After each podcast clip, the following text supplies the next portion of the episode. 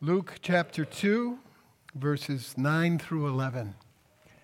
And an angel of the Lord appeared to them, and the glory of the Lord shone around them, and they were filled with great fear.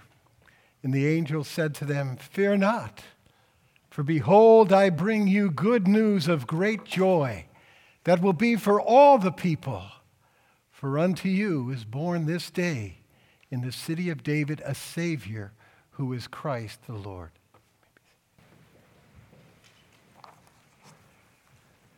Throughout the years, there have been countless opinions offered as to the meaning of Christmas. But none surpasses that given by the angels on that first Christmas. For unto you is born this day in the city of David a Savior who is Christ the Lord. Christmas is, is about Jesus. And the proclamation of the angel sums up his person in three words He is Savior, Christ, and Lord. He comes to be our Savior. When the angel appeared with the blinding light of God's glory as it cut through the dark night. The shepherds were terrified. The angels assured them there was nothing to be afraid about. They didn't say, Fear not, there's nothing to fear but fear itself. Nor did they say, Fear not, God won't judge anyone nor fear not, you're good people acceptable to God. No, their message was fear not, a Savior is born. Only those who realize they need a Savior can experience the fullness of the joy and the meaning of Christmas. Dietrich Bonhoeffer presents a vivid picture of this in one of his Christmas sermons, and I read Coal miners are trapped deep in the earth, dark as night, cut off alone. Their fate is sealed. Calling out is no help. However hard they bang against the wall, nothing is accomplished. All their strength is unavailing. There is no hope. And then, if a sound is heard, a hammer blow, a breaking of stone. And if suddenly a voice can be heard from far away calling in the dark, then those sounds and activities come a little louder and nearer, and a hard blow comes quite near. Then comes a last wild smashing blow of the hammer, and the rescuer is almost there. One strike more, and he's free. Now, you're wondering why I'm talking about this on Advent Sunday. Because it's really about Advent that I'm speaking. These events are precisely what happens in the drawing near of God to humankind the coming of deliverance, the arrival of Christ. We can't know the wonder of Christmas without tasting the desperation of our lives without Jesus. We've been given a message of spectacular rescue. But we won't experience this until we realize we need rescuing. The Apostle Paul saw our hopeless condition, more hopeless than the miners trapped underground, when he wrote and you were dead in your trespasses and sins. When we realize that our sins have buried us in a dark tomb of spiritual death, and that we are helpless to save ourselves, we will then cry out for someone to save us. And God's answer is Christmas. A Savior for all the people has been born. Fear is met by relief, and relief turns into joy and turns into great joy. And Paul describes this salvation. But God, being rich in mercy, because of his great love with which he loved us, even when we were dead in our trespasses, made us alive together with Christ. By grace you have been saved, and raised up with him and seated. He seated us with him in the heavenly places in Christ Jesus. By grace you've been saved, not because of what you've done, but because of what he has done for you. Christians, drink deeply of the grace of Jesus Christ. Our Savior has come. Hearing that a Savior has been born is incomparably great news. But it gets even greater when the angel describes this Savior. For unto you this day is born in the city of David a Savior who is Christ the Lord.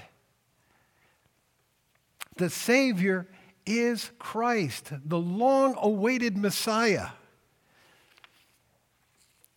The Greek word Christ is the translation of the Hebrew word for Messiah. Now, we often refer to Christ as though it's the last name of Jesus. Oh, it meant something much, much more to the Jews and it should to each of us.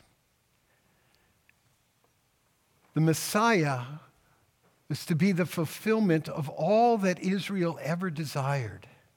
As Savior, he would redeem Israel, and he'd provide forgiveness for the world. As prophet, priest, and king, he would bring God's justice and righteousness to a sin spoiled world. And he would bring shalom, peace, this is more than the cessation of war. Shalom speaks of life as it was meant to be.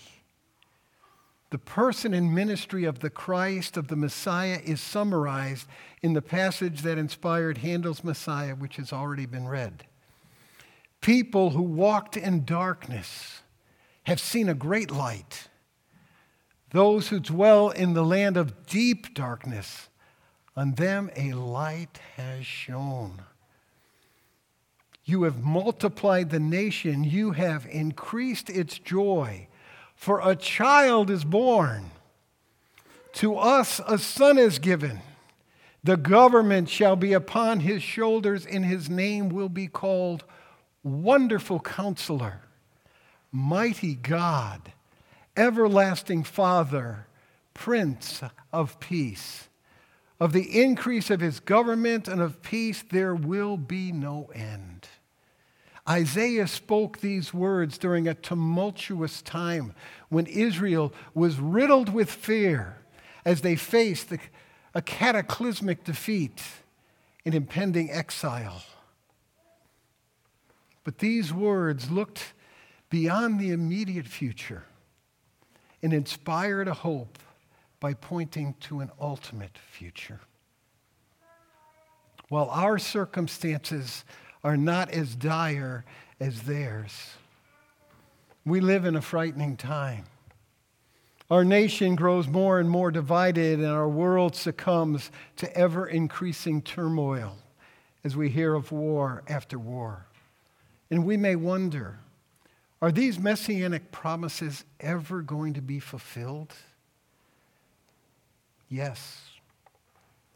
The spiritual dimension of these are being lived out today in the lives of people who are walking with Jesus Christ, who are filled with the Holy Spirit of God, who are experiencing the fruit of the Spirit love, joy, peace, patience, kindness, goodness, faithfulness, gentleness, self control. The kingdom lives within believers. But what about the remainder of the promises? Israel coming, having and seeing the Messiah for all he is, a world being transformed. The remainder of these will be fulfilled when he returns. And we might ask, but if the deliverance of Israel and the subsequent blessing to the world didn't happen during the lifetime of Isaiah, didn't happen during the t- lifetime of Jesus, we don't see it happening in our lifetime. Does, does it really matter to us? Are these promises relevant to us? The answer is no. If we are locked into a temporal, egocentric perspective, they wouldn't matter to us. However, if our hearts are tied to God's eternal plan, His eternal redemption, and His eternal glory, then these become our ultimate hope, which will sustain us through the darkest valleys of life. See, we know the end of the story. God's people will be fully redeemed. Life will be remade as it was designed to be, and love and justice will prevail. And heaven and earth will give God the glory he deserves. A Savior has been born who is Christ. And there's even greater news He's the Lord. The Lord has come, God incarnate. For unto you in this, is born in this day in the city of David a Savior who is Christ the Lord. He's Emmanuel, as written in Matthew 1. All this took place to fulfill what the Lord has spoken by the prophet. Behold, a virgin shall conceive and bear a son, and they shall call his name Emmanuel, God with us. See, many of us who sing, Oh, come, oh, come, Emmanuel, don't understand what we're singing. I didn't for years. Many who believe in the divinity of Christ are numbed by its implications. Christ's deity becomes a point of theology to be argued rather than the truth that governs our lives we all need to embrace the wonder that the transcendent, infinite, eternal, unparalleled, sovereign Lord of the universe has walked among us. Born as a babe, wrapped in swaddling cloths, and lying in a manger. Because Jesus is Emmanuel, we know there is a God. And He's not left us to fend for ourselves. And He's actually shown Himself to us. Because in Jesus, we see exactly how God would live out His life because He is. If we want to know what God is like, we only need to look at Jesus. If we ever question God's love, wisdom, and power, all we need to do is look at Jesus.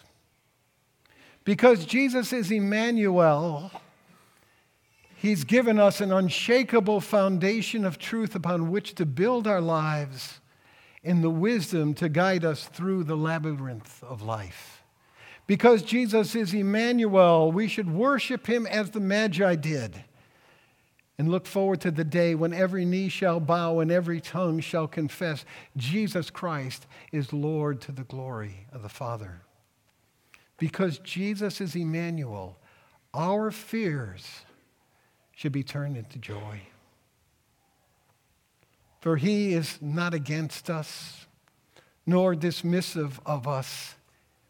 He is with us, and he is for us. The meaning of Christmas is simple, yet profound. A Savior has been born, who is Christ the Lord. Let's pray. Our Father, may your Spirit bring these truths home to each and every one of our hearts this evening so that our fear might be turned to joy. Our concern of our lostness is turned into hope and the reality of God's grace poured out to us. And Lord, most of all, that you would now receive the glory you deserve by giving us the greatest gift at the expense of the life of your Son. He, we praise him and pray in his name. Amen.